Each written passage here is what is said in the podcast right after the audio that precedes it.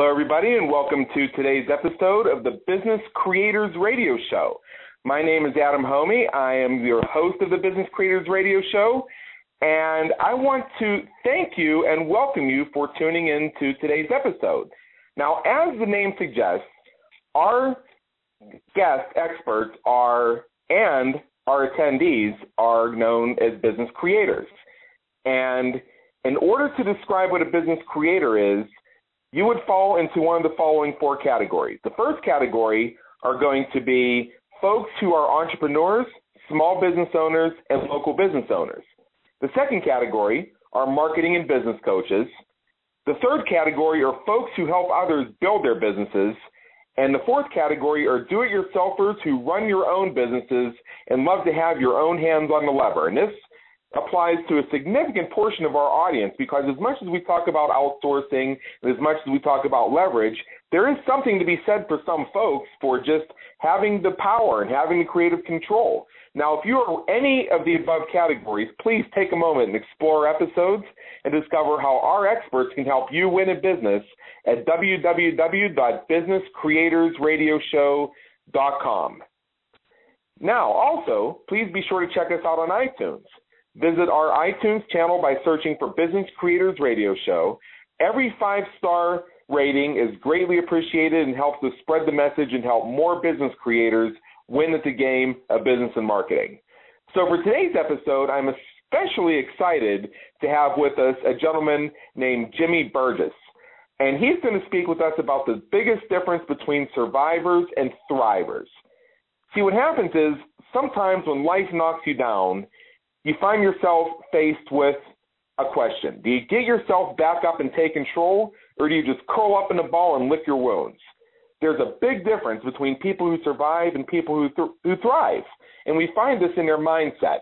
And what happens a lot with entrepreneurs and business creators is we think because we have set aside the idea of working a nine to five job or being corporate or going with the flow, that a lot of those things that affect other people we should be immune to. But the fact is, we're not immune to it. We come down with illnesses. We have relationships end. We have issues with our families. We have issues with ourselves. We get hurt while rock climbing. There's so many different things that can happen to us. Or we discover a business setback. We lose a major client. But the difference is between those of us who will survive and thrive. And this is what Jimmy's going to speak with us today because it's possible to bounce back from any setback you may have faced. Your struggle did not come to stay, but it came to pass. This is something I want you to latch on to. It did not come to stay, but it came to pass. Take action now, and things will begin to change. Now, what you need to know about Jimmy is that he is the author of the book What Just Happened How to Bounce Back in Life So You Can Do More, Have More, and Be More. And he's enjoyed his share of business success. His business successes included founding and building three different companies that have achieved revenues in excess of a million dollars. So we have a definite business creator with us today.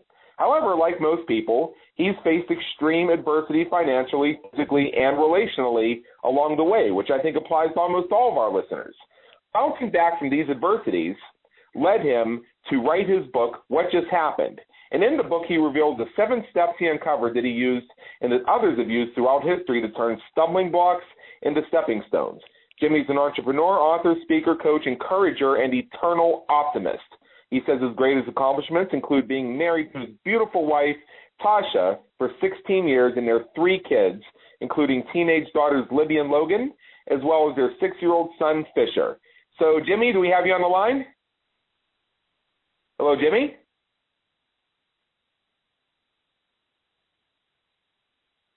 Hang on one second here. Let me see if I got the right line. Okay, Jimmy, do we have you? Yeah, can you hear me, Adam? There we go. There we go. Looks like uh, looks like you tried to dial in twice, like you had some slight technical difficulties. So uh, hopefully everything's okay now. Because I'm looking forward to a great interview. And don't worry I'm about so it. Things excited like to be with you. Absolutely. And don't worry about that. Things have happened to me once. I once got kicked off as the host of my own show, and my guest had to carry it for 10 minutes until I found a phone line at work. So it happens to pretty much all of us. I'm just so glad you're here. I'm excited to be here. I really am. Absolutely. Absolutely. So, in the interest of time, because I know we have a bunch to cover here, and before we dive in, let's just take a quick step back and give those of our listeners who may not have heard of you yet a chance to get to know you a little. Just tell us a little bit about your background and what brought you to where you are today, how you've come to help entrepreneurs and business leaders bounce back in life so they can do more, have more, and be more. Yeah, let, let me give you kind of the quick story of I was in a job. I had taken a job. I, I had a background in real estate sales. I got burnt out on that. I took a job as a commercial lender, and um, it was one of those situations where it was kind of I, I enjoyed the work and the people that I worked with, but it wasn't that I had a passion for it. And so, right. um, even though my business was growing, um, I just there was something missing, you know. And and it was really the first right. time I'd really worked for somebody else. Um, I just I'd always my entire life kind of been an entrepreneur, kind of been in control of everything in my life as far as my business wise, not in control, but actually having some say so and some input on what happens. Um, so after right. a year, um, I had been told, you know, hey, you're doing great. The bank's going to take care of you, and uh, we go to uh, get this raise that I think maybe this is going to give me that passion. Um, and we all know sometimes those things don't come like we think they do. And when it didn't come, it finally got me to a point where I was just sick and tired of being sick and tired. I finally got to a point where I said, you know, if things are going to change for me, then I'm going to have to change. And so I just became just almost uh, uh, obsessed with learning more about positivity, um, studying people okay. that had done things in business, biographies. Anybody that had any success, it really didn't matter to me what business it was in. I just wanted to learn what it was that made them, instead of just ordinary, extraordinary. And so when I began doing that, um, I began to focus and realize that it was all about other people. You know, I think we've all heard that saying by Zig Ziglar: "If you help enough other people get what they want, then you have everything that you want." Well, I found it to be true. I, I began after not getting that raise to ask all of my customers and clients what it was that they needed and uh what would help their business. And they began to tell me and all of a sudden I realized that the people over on my right hand that, that had told me certain things they needed that some of the people on my left hand had what these people needed. I began to put them together. And Adam it, it was it was crazy. I mean I left the job 3 months after not getting that raise and within a year my uh average my salary my annual salary at the bank became my average monthly income and then within 2 years it became my average biweekly income but what happens sometimes at least it did for me is, is when the money starts coming in so fast I just really lost focus on who I was. Uh, I began to okay. think it was about me. Um, I began to uh, let my pride and my ego make me make decisions that just didn't make any sense, you know. And uh, and I got away from who I really was. And when you do that, when you begin to make bad decision after bad decision after bad decision because you think you're bulletproof, um, bad things can happen. And just as quickly as things can happen good, they can happen to the downside as well. And that's what happened to me. I, I won't ever forget the day. It was May 4th, 2009. Um, after having literally millions of dollars coming in that should have set us up for life, I'm sitting in Pensacola, Florida, with my wife in the front seat of my car. We're about to go in and have to claim bankruptcy at the federal bankruptcy court and I'm just sitting there I'm just like what just happened? How could I how could I let something that should have been a blessing turn to a curse? How how could I put my family in this situation? How could I take and take these things that should have been able to give me the ability to help others and just blow it? And I, I was ashamed. I had guilt. Um you know I was angry. It was just a bad place to be. Well I knew about three. You know, it doesn't happen overnight. So about three to four months before the actual bankruptcy, I was sitting in my office, and if you've ever been in a situation where you struggle financially, I mean, I literally was probably as close as I've ever been to being um in a situation where I was just depressed and I I mean I literally the right. phone would ring and it, I would cringe Adam because I, I I would think it's probably bill collectors and there's nothing I can say to them you know and I just remember right. trying to take a full breath. Even I couldn't even. T- I just you couldn't even take a full breath because of the weight of all that pressure on me. And I just remember thinking, I got to change. I got to get back to basics. And you know, for a couple three years, all I did was focus on the things I was worried about, and I was focused on me instead of on other people. And I was sitting there. You mentioned it in the intro, and I remember Les Brown, big booming voice of Les Brown, the motivational speaker. I was listening to a CD because I got back focused on pumping that negativity out of my mind and, and filling it with positivity. Les Brown was saying one day, and he said, "Your troubles have come to pass and not to stay." And it was like it hit me in my soul. I mean, something happened where I shifted from being on my heels and playing defense, so I moved back to my toes playing offense. I began to instead of waiting on life to throw things at me and reacting to them, I began to start making moves in a way that I could begin to let things begin to react to me again. and we were able to bounce back financially pretty quickly. But it wasn't even about that. I remember, uh, Adam, about a year after that, I'm, I'm sitting there and I look around and I'm like, wow, my relationship with my wife is better than it ever has been. Um, I've got more balance in my life. I've got better friends um, that have seen through and walked through this mess with me and come out the other side with better relationships. My kids, my relationship, my kids are better. The balance I had between focusing on money and on life was totally different. And so that's when that happens people start asking you and that's how the book came about is people were asking me what happened i hadn't even thought about it but then when i began to look back at what i'd done i saw that the same things that i did were the same things that people have done throughout history whether it be abraham lincoln overcoming bankruptcy whether it be walt disney or or henry ford what is it the difference that some people when they hit that wall that they just stop and they just squat and stay in that mess and what is it those other people they use it to propel them to greater things later on. And once I began to see those things, that's what led me to write the book. And it's really has turned my mess into my message, which is kind of crazy. Right. It was probably the best thing ever happened to me. You know, crazy to think, but it, it was. It was the best thing ever happened to me, Adam. I think that happens to a lot of people. They discover, uh, and I've heard somebody else say that before you can have a breakthrough, you have to have a breakdown. Wow, that's really good. That's really good. Yeah, before you before you have a breakthrough, you have to have a breakdown. And I like mm. where Les Brown says, "Your problem or your troubles have come to pass; they have not come to stay. The only way they can stay is if you invite them into for a long visit. Otherwise, I'll also quote Winston Churchill, who said, "If you find yourself going through hell, keep going." That's right. That's right. Yeah, and, eventually you'll, eventually you'll get through it. Yeah, and and isn't it true though that I mean, if somebody tells you that they haven't been through hell, they'll probably lie to you about other stuff too. Because I think we all at some point, you know, we that's part of life. You know, the growth is the struggle, right. and and it shapes you into who you're who you're supposed to be. So yeah, I think I think you're right on with that. I mean, I've been up and down financially. I've had relationships come and go. I've had a lot of things happen. And what I've learned over time is it just gets easier and easier to bounce back, partially just from sheer experience, but also I think some of it, you know, comes from some of the things you're going to share with us today. So before we dive into the main part of our interview today, um, here on the Business Creators Radio Show, Jimmy, we provide the tools, techniques, and strategies to help entrepreneurs quickly grow their businesses. And I like to ask every single one of our guest experts the following question because not only do so many of our guest experts answer it differently, but in many cases they interpret it differently. And I just love the variety of responses we get to this. Now, a lot of our listeners have come to me and they've said, Look, Adam, I, I, I tune into the Business Creators Radio Show every Tuesday morning, and I listen to what all your guest experts have to say. I'm on your iTunes channel. I download the stuff. I take notes and every other thing. And I can do pretty much anything that anybody you've had on your show says for me to do. There's just two things standing in my way time and money. Now, hmm. as I said, this is a question we ask everybody. And what I'd like to do is ask you do time and money have any implication on how we achieve more resiliency in business and in life? Wow, that's a great question uh, because I think this is ultimately the um, the main question we all face because it's almost like a seesaw. You've got time on one side, you've got money on the other, um, and what happens a lot of times is is is that we're we get so busy with life that we don't take time for the things that are truly important. Here's the right. I, I, it's funny that you would ask me this because this, just this morning I, I was at the gym this morning and I'm looking around. I'd never thought of it this way, and I looked around and I said, you know, there's two types of people here. There are people that came to the gym this morning, and there's people that are working out.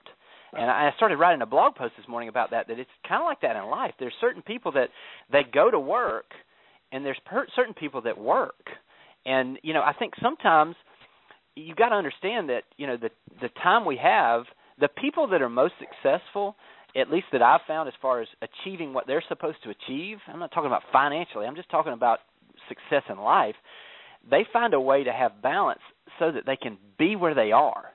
In other words, if if I'm at work, I'm at work. When I'm at home, I'm at home. And and now this is something that is easy said than done. I'm I'm one of the worst yes. to be perfectly frank. You know what I mean? But the problem is is that I'll catch myself sometimes where I leave the office and I come home, but I've still got I'm looking at my phone to check emails and respond when my kid when my daughter or my sons are standing there telling me about their day. and I'm not either place, and I'm doing no good for anybody. And so I think what we, you know, ultimately the difference between time and money is is that you can always make more money. Um, you can't make more time. Um, and so I think it's prioritizing, and it's when you're doing something, do it off, do it fully and completely. I, I try to think of it this way. Sometimes I will try to think of every part of my day when I'm most effective. I do this, and I'll think if this was the last chance that I was going to be able to do this, how would I do? What would I do?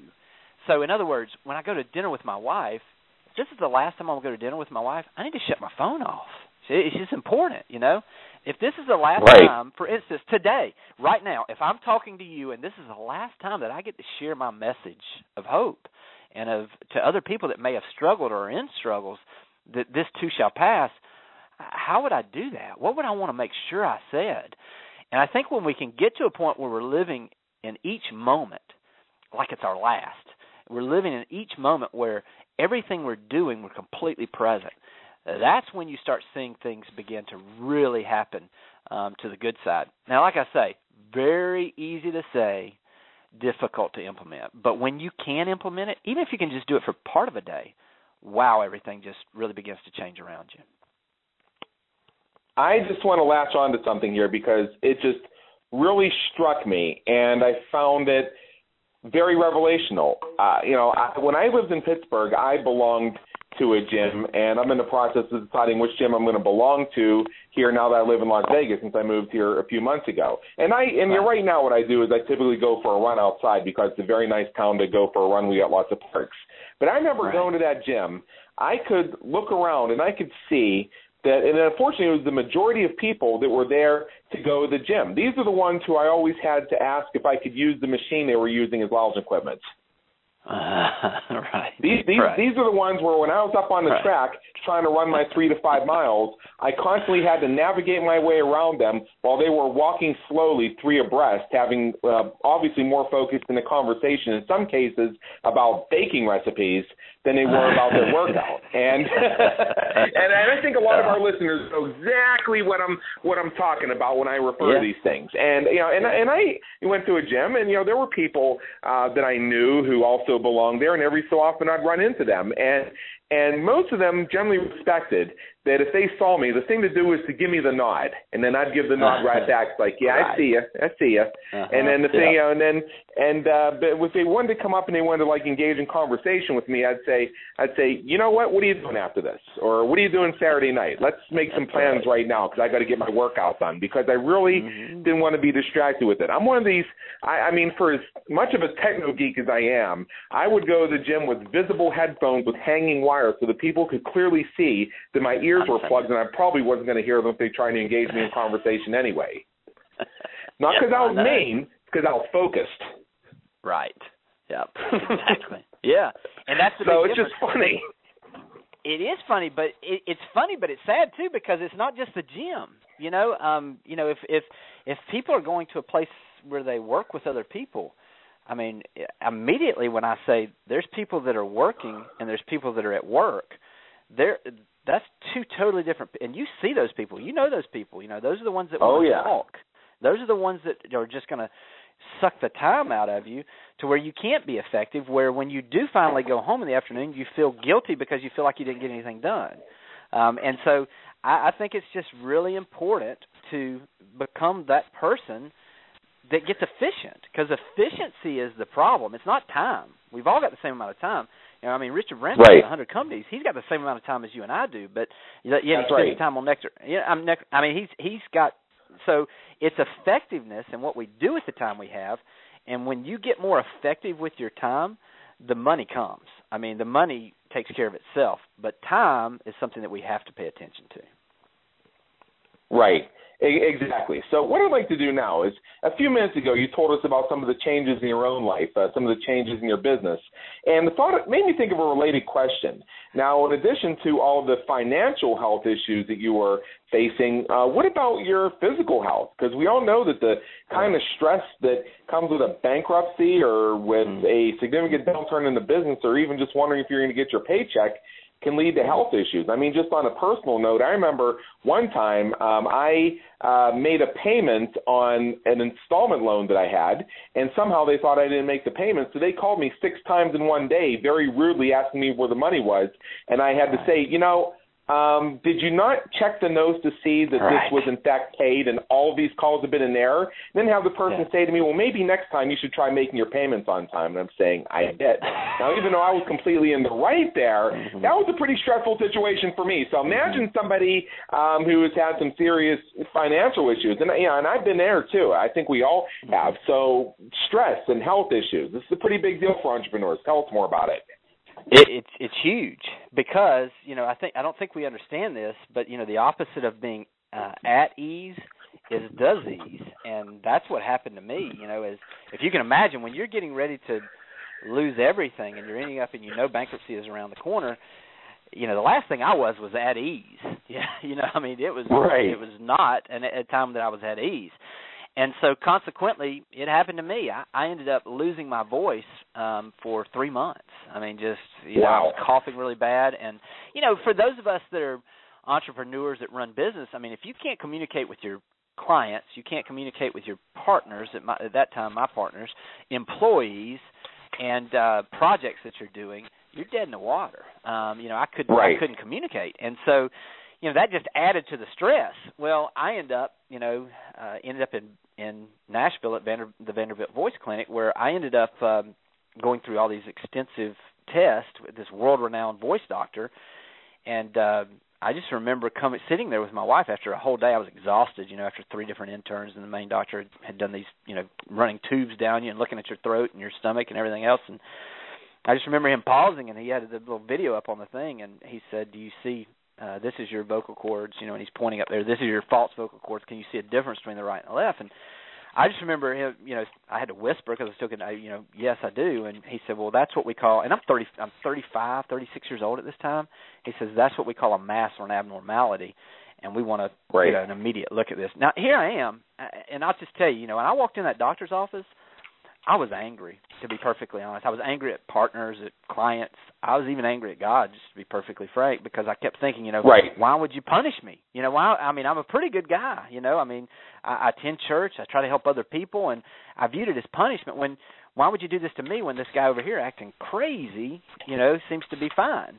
And uh, I just remember when he kept talking after he told me that, and I just didn't hear a word he said. They rushed me over to the other side of the hospital, and they uh, go in, put me in this room to take this MRI. And Adam, I, right. that the nurse says, you know, I'll be in the next room. Your family's in in the waiting room, and uh, just if you need us, you know, just just give us a little shout, and we can hear you. Well, when she closed that door, that big steel door, you know, in there, and kaboom, you know, and I was completely alone. And um I just remember thinking um that the very the the thing that I was most angry at, which was God at that time, to be perfectly frank, was the only one that could really help me. You know, and and it just I, I just remember thinking, wow, I've just been taking so many things for granted. I just, I mean, I don't want to get overly, but I just, I got to a point where I just, you know, said, Lord, just let me see the things that I've been missing, and it was emotional. I didn't even tell my wife or my family when I left there, but it was a, I mean, I was a different person when I walked out of there than I was going in. I, I went in very self-focused. I came out very um appreciative of the things that I did have instead of the things that I didn't. And um it just I mean literally within the next day we get back um home. I'm still in bed because of the medication. My wife comes in and you know she drops she puts my medicine there and she just kind of smiled at me. And i just remember it was like i just scales pill i was like man she meant it when she said for better for worse in sickness and in health rich or poor she really meant this you know? And man right. I, I realized how much i was not appreciating her. I remember my kids coming home that very afternoon. I was still in bed asleep that afternoon. I hear them coming through. My daughters at that time. And they crawl up in the bed with me and you know, I've got one on each shoulder, and I'm and and and I'm just asking them about their day. You know, it's just a standard thing, you know. And I just remember thinking, wow, you know, I, I had I, there'd be times I wouldn't even see my kids, not because I was out there doing something crazy, but I would leave before they were awake, and I kiss them on the forehead because I was working, you know, 14 hours a day, and then I'd get home after they were already asleep, and I'd kiss them on the forehead. Well, I mean, we wouldn't even interact, and I just remember thinking, you know, this is the biggest thing and most important thing in your life. You've got to find some balance here and it really made a difference. And so, you know, now I think I hope that nobody has to be as hard headed as I was, where you get woken up to the fact that you know what, a lot of this stuff that we're worried about, um, if we get that balance that we talked about earlier, um, man, everything else will take care of itself. But that balance is where it's at. And in reality, our health is our biggest and our best asset. Um, and you know that's why, like we were talking before, when I went through that, I was angry at everybody else. I had one finger pointing at everybody else when I had four fingers coming back at me. I was 30 pounds overweight, smoking, you know, just living a lifestyle that was going to get you in that mess with that amount of stress. And now here I am coming through it. I'm in better health than I've ever been. I've got better relationships. And I think that uh, the key is is that you just have to realize and focus on the things you've got rather than the things you feel like you're losing or you've lost. I think that's a very important mindset right there. And yeah, I tell people all the time when they're I mean, I do the coaching from the business perspective, and I say if you will, if you really want to evolve your business and you want to start serving a new market and you want to stop doing that stuff that people have pegged you as being the person who does, and you want to mm-hmm. move on to a higher level of service, then the thing you have to do is you need to focus on where you're headed. So, uh, you know, I mm-hmm. I was working with uh, I was working with somebody. I'm um, actually but yeah, even better story. I'll just tell you about myself. Yeah, you know, not about yeah. me. Let's talk about me. But um, yeah. you know, years ago, I owned a web development company, and what I decided, what I realized was, is that the best way I could really serve people is not in overseeing a process of developing websites, because contrary to any public belief, I am not have ever been a web designer. I can't draw a roller with a straight line. I can't even say that phrase right. So, um, right. so uh, I mean, it's true that we uh, we were a web design firm, but it's because I had designers who did the work and I oversaw the project. So I decided that the best way I could really give to the world was helping people once they had the website. And I mm-hmm. found myself over and over and over having to explain this change and having people cut me off in the middle of trying to explain it and say, well, yeah, yeah, that's all well and good. I have a consultant for that. How much to put on my squeeze page and can we have it tomorrow? And I'm thinking, mm-hmm. okay, what did I just waste my breath on? Well, finally, I recognized what I was doing. I was, I was, I was wasting my breath. If I wanted yeah. to move on into website conversions and email marketing campaigns and product and service launches, I needed to talk about that and focus on that. Right. That's exactly right. And because because the more I because the more I spoke about the other stuff, the more I was still there. But the more I moved my focus to the next place, uh, the more, the faster I got there. I mean, it, it was just amazing how quickly that worked. Now, uh, you've so far spoken with us about financial loss and comeback, and you've spoken with us about health issues, Jimmy. Um, and this is something that's going to resonate with a lot of our listeners. So tell us more about how the financial strain affected your marriage and your other relationships. I have thoughts on this, of course, but I'm going to leave this to you. Yeah, you know, here's the thing, Adam. You know, I was. I don't know if other people can relate to this, but I married way up. I married way above, if that makes sense. I married um way. I mean, the way we say it in the South is, is I've I um I outpunted my coverage, I guess you could say.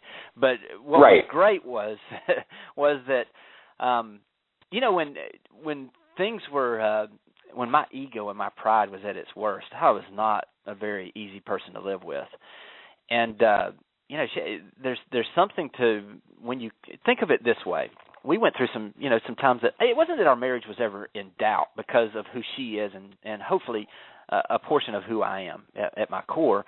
Um, but I could just see the decisions I was making was hardening her heart towards me. Our, our relationship wasn't where it should be, and um, think of it this way: if you break your arm, the place where you break it when it heals, if it if it's set properly and it heals properly, it's actually stronger where it was broken after the break than it was before.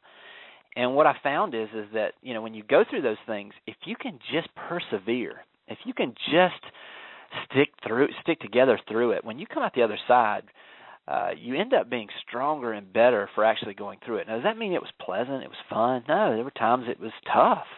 Um, right. Man, in reality, um, going through that now, and and again, it's hard to see when you're in the middle of it, but persevering and coming through on the other end, it really makes a huge difference on um, on where you go forward. You know, and it can propel you. I I heard someone just this past week say, you know, when you have struggles like that or you have relationship issues, it can be one of two things. It can either be stepping stones or your tombstone.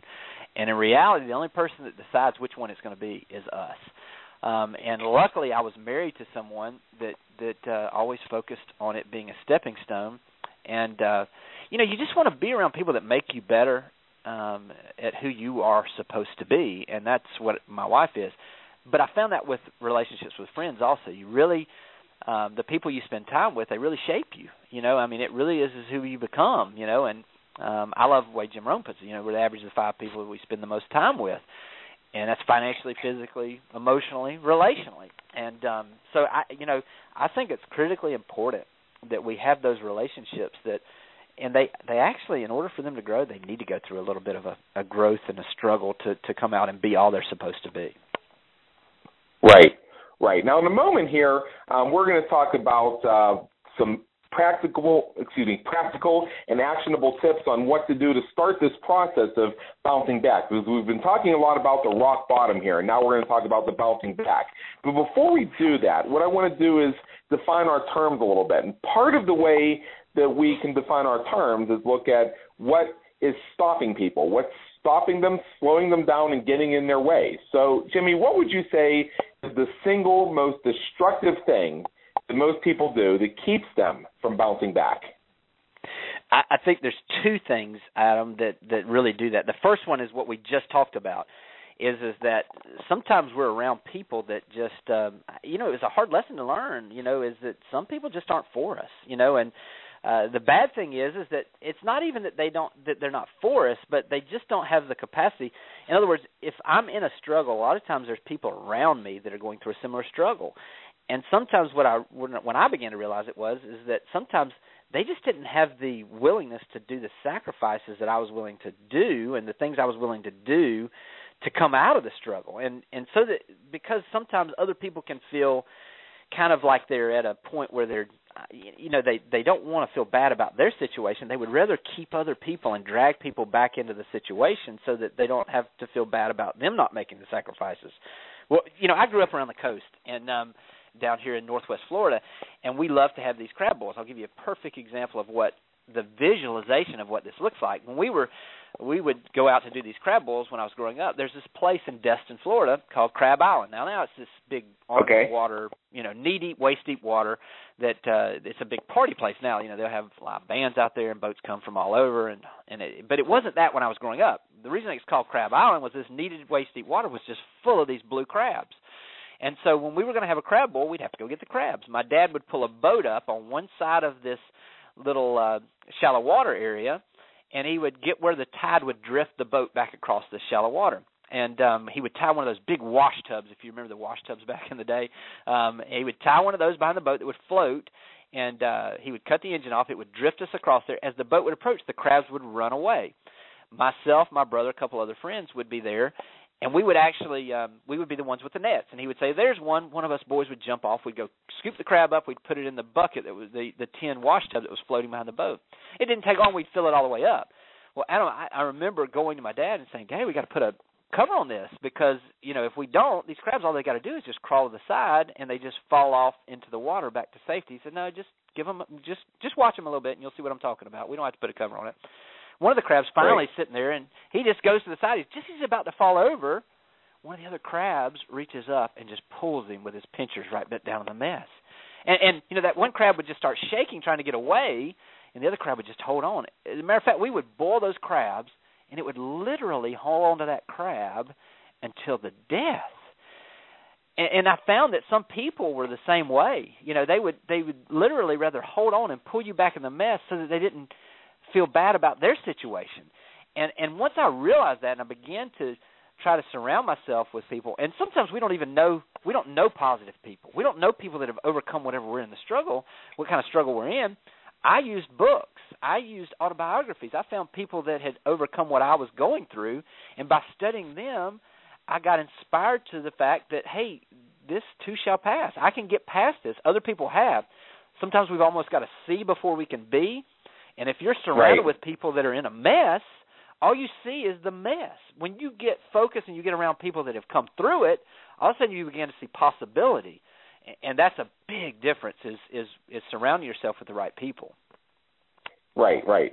Now, in your book, Jimmy, you discuss some of the habits and characteristics that most high achievers all have in common. I think before we talk about some practical and actionable tips on how to bounce back, I think we need to work on these habits and characteristics a little bit. This is more about defining the term. So, can you share a few of these uh, habits and characteristics that most high achievers all have in common?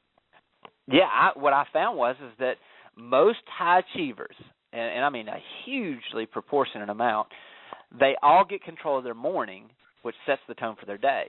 Um, and uh, what I mean by that is, is that usually, I mean, there's a big difference in the person that wakes up an hour ahead of time, gets some exercise in, gets some time to reflect on the day, think about things they're thankful for, than the person that wakes up and literally wakes up with 15 minutes to get a shower, get ready, and get out the door. You know, they're behind all day then. Um, for me, right. when I was in the middle of it, the practical tip that I that I heard and that I still apply to this day was is that I want to start my day off from a place of being of the things that I'm thankful for instead of the things I'm worried about. So to this day, right. I did it this morning even. I, I got out of my I got out of bed this morning and I do it every morning. When my first foot hits the floor, I say thank. When my second hit, foot hits the floor, I say you. I concentrate on uh five to ten things that I'm thankful for. I try to do new things every day, whether it be opportunities, health, like today i was thankful for the opportunity to talk to you and maybe somebody hears what i'm saying and they don't have to go through the struggle the way that i did. Um and and maybe they just they get inspired to to the fact that you can come through whatever they're facing and maybe it takes them 2 months instead of 2 years you know? It, so those kind of things what is it that you're thankful for? And when we focus on things in the morning right out of the gate that we're thankful for all of a sudden our eyes begin to become open to the other things that we can be thankful for. When I set the tone in the morning of thinking of things I'm thankful for, then all of a sudden I'll be driving down the road and I'll think of something else or I'll notice something that was there the whole time, but because I was focused on things for so many years that I was worried about, was focusing on things that I was losing, I kept finding more things that I was losing. I kept finding more things to worry about. Most high achievers begin their day in the same way. They typically will will will they will touch three different areas. They'll touch their physical nature. They'll typically they'll work out because our body and our health is the number one priority because if we don't have that we can't have the ability to go out there and fulfill and have the energy to do the things that we're called to do the second thing is is most focus on what they're grateful for they they start their day from a place that they're thankful for things and and they focus on those things which sets the tone for a day of gratitude um, and then the third thing is, is if you go back and you look and you read, most start the day with some type of meditation. You know, with me being Christian, it's prayer, it's Bible study. For others, it's right. certain things. But everybody starts with basically the high achievers start a day where they control their morning, gives them the ability to walk into their day with confidence that they can control the rest of the day. Right. I agree with that entirely. Now, here's what I normally do in the morning myself. I normally wake up very early, uh, usually yeah. around five o'clock in the morning, and I'm at a point right now where I developed this action habit to the point where even on a day off where I don't set my alarm, it's actually a big deal if I sleep in past six o'clock a.m. And I wasn't always this way. Uh, before I moved to Las Vegas, um, if I was actually if I my eyes were open by nine o'clock in the morning, that was an achievement. Uh, it's just a change I made when I moved across the time zones. And the way I achieved it was quite simple. Um, even though I was now living in the Pacific time zone, I pretended like I was still in Eastern until I built the action habit. Yeah, yeah. So I rewarded yeah, myself on the back end by knocking off work early every day, which was really cool because it gave me some time to enjoy life a little bit and get acclimated to my new city because I got to go out and do some things, which was really really great. But uh, yeah, I'll I'll usually wake up around that time. I'll you know uh, usually you know, right after my alarm goes off and I wake up, uh, my cat will come over and start pawing me in the face. Uh, uh, she's just one of those. And then I'll get up, I'll take a shower, I'll um, usually go for a little walk around the neighborhood, and you know, and I'll and I'll just think about all these things that are positive for me and all these things that are working and uh, and I'll think about um and I'll think about some of the opportunities that lay ahead of me. So when I do um, get to work, I'm approaching it from a position of I'm approaching it from a position of strength and a position of gratitude and abundance. And what's also another thing I do is I make sure I accomplish something before I even look at what's coming in. Like I don't look at my email, I don't look at my Facebook, idea. I don't check my voice messages until I've already done something tangible and revenue generating. Mm-hmm. And mm-hmm. the worst way to look at that is even if even if what I find when I start checking my incomings is going to be enough to derail my whole day and turn it into a living nightmare, at least I can say, at least I can say that the day was not a total waste. I got yeah. something done. Yeah, and you're building momentum, right? I mean, once you get that first thing done, you're you're in a place where you're beginning to have momentum, you know, and I think that's critically important.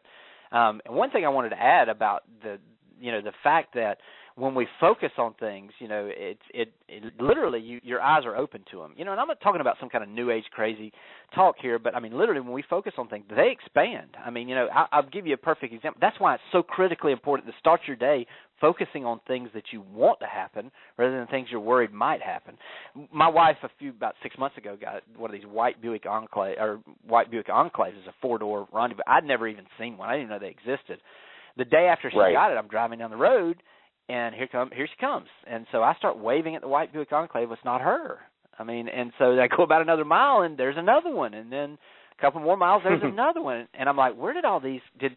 Did all of a sudden everybody buy one because my wife did? No, they were there the whole time, you know. But I just wasn't aware of them.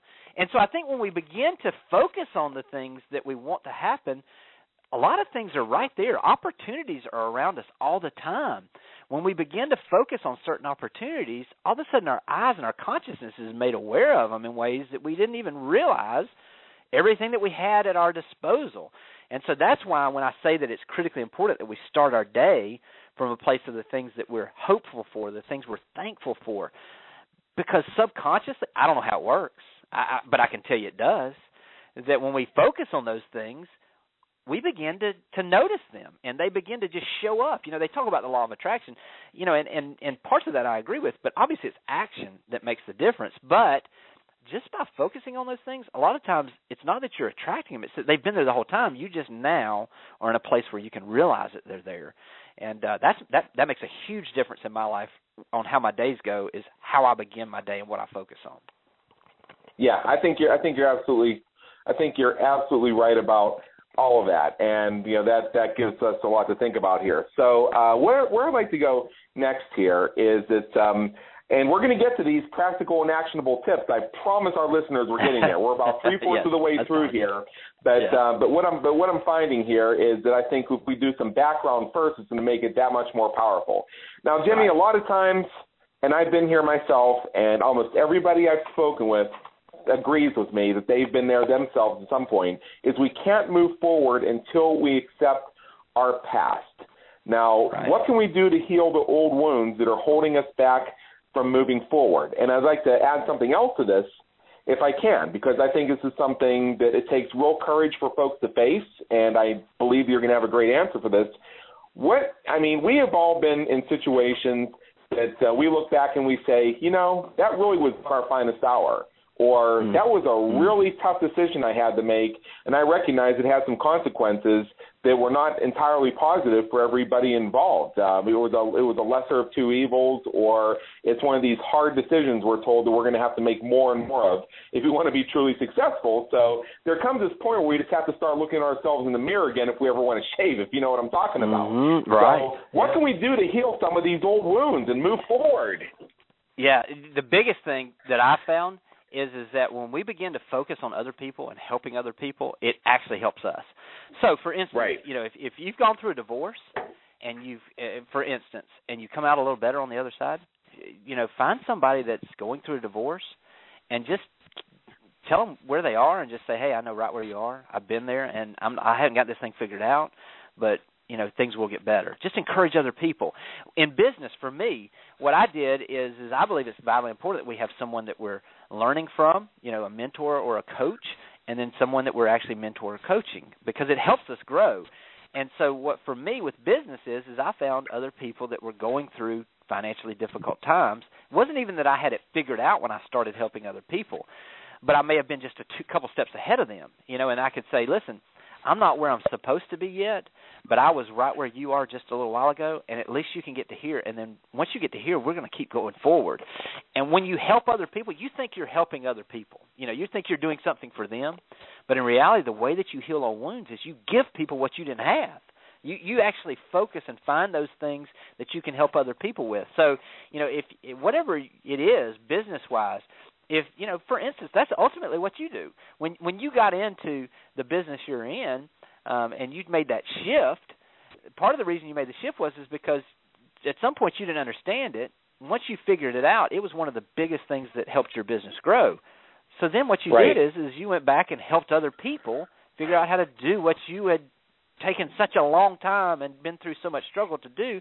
You were able to help them do that in a shorter more efficient time frame and sometimes with our wounds because life is can cause wounds at times the biggest thing we can do is is just begin to help other people that are that have struggled with the same thing you're struggling with and it it's amazing the difference that makes because you know who's the best teacher the person that's been through something you know and so yes. when you begin to open up and be uh transparent with other people it breeds trust which ultimately ends up bringing healing uh, for you. I, I had someone, one of one of my coaching clients, say this to me.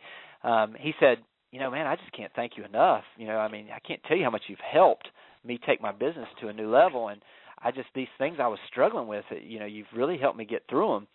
And I and I was just brutally honest. I said, "I got to tell you, I really appreciate you saying that." And it wasn't the original reason I did this, but the reason why I do this is man, there's nothing better. There's no drug, there's no feeling you can find better than when you help somebody else. And ultimately, I told him, I said, I said, listen, you don't even realize this, but you know, I, I'm, I'm, you think I'm helping you, but in reality, you're helping me heal this wound that I don't know that I could have gotten, you know, felt as good about and been able to share as much now if I had not been able to help you. So just find some people to help. When you start helping other people, it's going to affect your business. It's going to affect your finance. It's going to affect all those wounds. All of a sudden, those wounds are not going to be open anymore. They're going to begin to scab over, and uh, and things are going to get better. I'd like to add something to that because it's just really occurred to me. Tell me if I'm heading down the wrong path here, but I think I got it. Um, and you've probably been here, Jimmy, yourself as well, where you find yourself reflecting on those things that went wrong or where you failed or experienced challenges, or even when you did things that, uh, you know, to put it charitably, were just not your finest hour. And you keep right. reflecting back, um, and you're thinking, how could I have done this differently? Um, and sometimes it gets to the point where you start substituting what actually happened with a vision of the way you feel it should have happened. And I right. think a lot of people do this. I mean, and I found myself doing this a lot of times in situations where I felt I didn't measure up, or I felt inadequate, or I felt speechless because I was shocked or surprised or what have you. And part of the defense mechanism in me was, Adam, we're not going to let this happen again. So I keep playing in my mm-hmm. mind over and over and over again how I would have done it differently. And I think what mm-hmm. you're saying here is that's all well and good. And now that you've played it in your mind and you've visioned yourself handling it differently and you've seen how that may have gotten you a different result, now you can go to others as part of your own healing process and help somebody else avoid the challenge you faced or overcome the right. challenge you faced in a different way. I think I think that's the natural next step to what you're talking about. And and in reality, I mean, here's the thing is when you begin to realize that um you know, I the last thing I wanted to do was to go through a financial meltdown and it be in right. vain. You know what I mean? I, I just wanted there to be some type of purpose in it. I wanted somebody uh, to be able to be helped by it. And once I began to focus on that, um, the pain of that began to subside. You know, and um, I began to, you know, think that hey, maybe this there was a reason behind this, and maybe it was for good. And that's a huge change from when you're in the middle of it. You're coming out of it, and your bitterness and anger and well, fe- feeling lost and feeling all that. That once you begin to help other people, you know you're beginning to be healed. Right. I think that's really great. So now, since we have about uh, 10 minutes left in our uh, episode here, and I do want to give you a couple minutes at the very end to share a couple things with our listeners, now we're going to ask Jimmy the practical and actionable steps and tips on what to do to start the process of bouncing back. Yeah. Okay. Great. Here's the first thing: is first thing is is you've got to, and it's the process in any any type of recovery process, whether it be Alcoholics Anonymous. The First thing you have to do is stand up and say, "My name is Jimmy, for instance, and I'm an alcoholic." You have to admit and take responsibility for the situation. For me, you know, there's things in life that we can't control, But a lot of times when I looked back, there were situations where I allowed people to get close enough to me to hurt me. Um, when I right. finally took responsibility and I quit blaming other people, and I just said, you know what, I made some mistakes here. I, I'm, I, I need to make some changes. When I finally did that, instead of all I could do is talk about what other people had done to me, um, when I did that, that's when I began to turn the corner. Once you admit and take responsibility for that, I, I did it in a pity party. I, I basically took a time where I took one day and I wrote letters to the people I thought had done me wrong. I didn't send it to them. I tore them up at the end of the day. I just whined about how bad things were, everybody what they'd done to me for one day, and I said, you know what, tomorrow I'm going to wake up and I'm going to come to a point where when I wake up in the morning, all that's going to be in my past and it was like it was the world was lifted off my shoulder. You get to a point where you say, you know what, I can't do anything about my past. For me, for three years, I let what was going on and it had happened in the past control my future. And what we got to do is you've got to get to a point where you say, I can't do anything about my past. I'm going to draw a line in the sand, but I can affect my future. I can move things in a different direction so that my future looks better than my past. And when you admit right. those, the, your responsibility to that, that's that first step you know and once you do that then you got to believe you, you you it's worth it. You've got to begin to focus on the fact that you know what there's a reason why i went through this there's a reason why i'm in this. A lot of times we have self inflicted wounds sometimes we have things that we couldn't have controlled. Either way there's something to be learned. And in reality like i mentioned earlier it's a chance for you to turn uh those setbacks into stepping stones where you actually become better and uh, that you learn from them and that you know you you you have you have more than you had before because you, you they can't take your wisdom. They can't take your work ethic. They can't take your ingenuity your creativity. And once you begin to focus right. and believe that you know what? I can get past this you do that by finding other people that have done it once you do that and you you begin to believe you flood your mind with that positivity again now you begin to feel it. I mean, literally, you can feel something begin to change inside. Your thoughts are more focused on hope instead of worry. You're focused more on opportunities instead of obstacles. All of those things begin to change once you begin to change those things. And then in reality, you've got to get yourself a plan of action. You have to set some goals they can be small to create momentum, like you talked, like we talked about earlier. Um, but you have to say, you know, understand that you know if it took you a while to get in the mess you're in, it may take some time to get out. Things can change overnight. Typically, the proper healing and the way to get through things is one step at a time. And so, understand right. and set those short term and those long term goals where you begin to build momentum moving in that direction. And then ultimately, like it was for me, you have to begin to turn your message into your message. You have to share with other people openly and honestly what you struggled with. And when you do that, you begin to help others and you begin to heal from those things. Um, for me, you know, it's one of those situations, you know, in, in a five minute time period, it's hard to get into exactly how you do everything. But from that standpoint, once you know the core issues there, it really um, gives you that the ability to um, to start bouncing back from those things.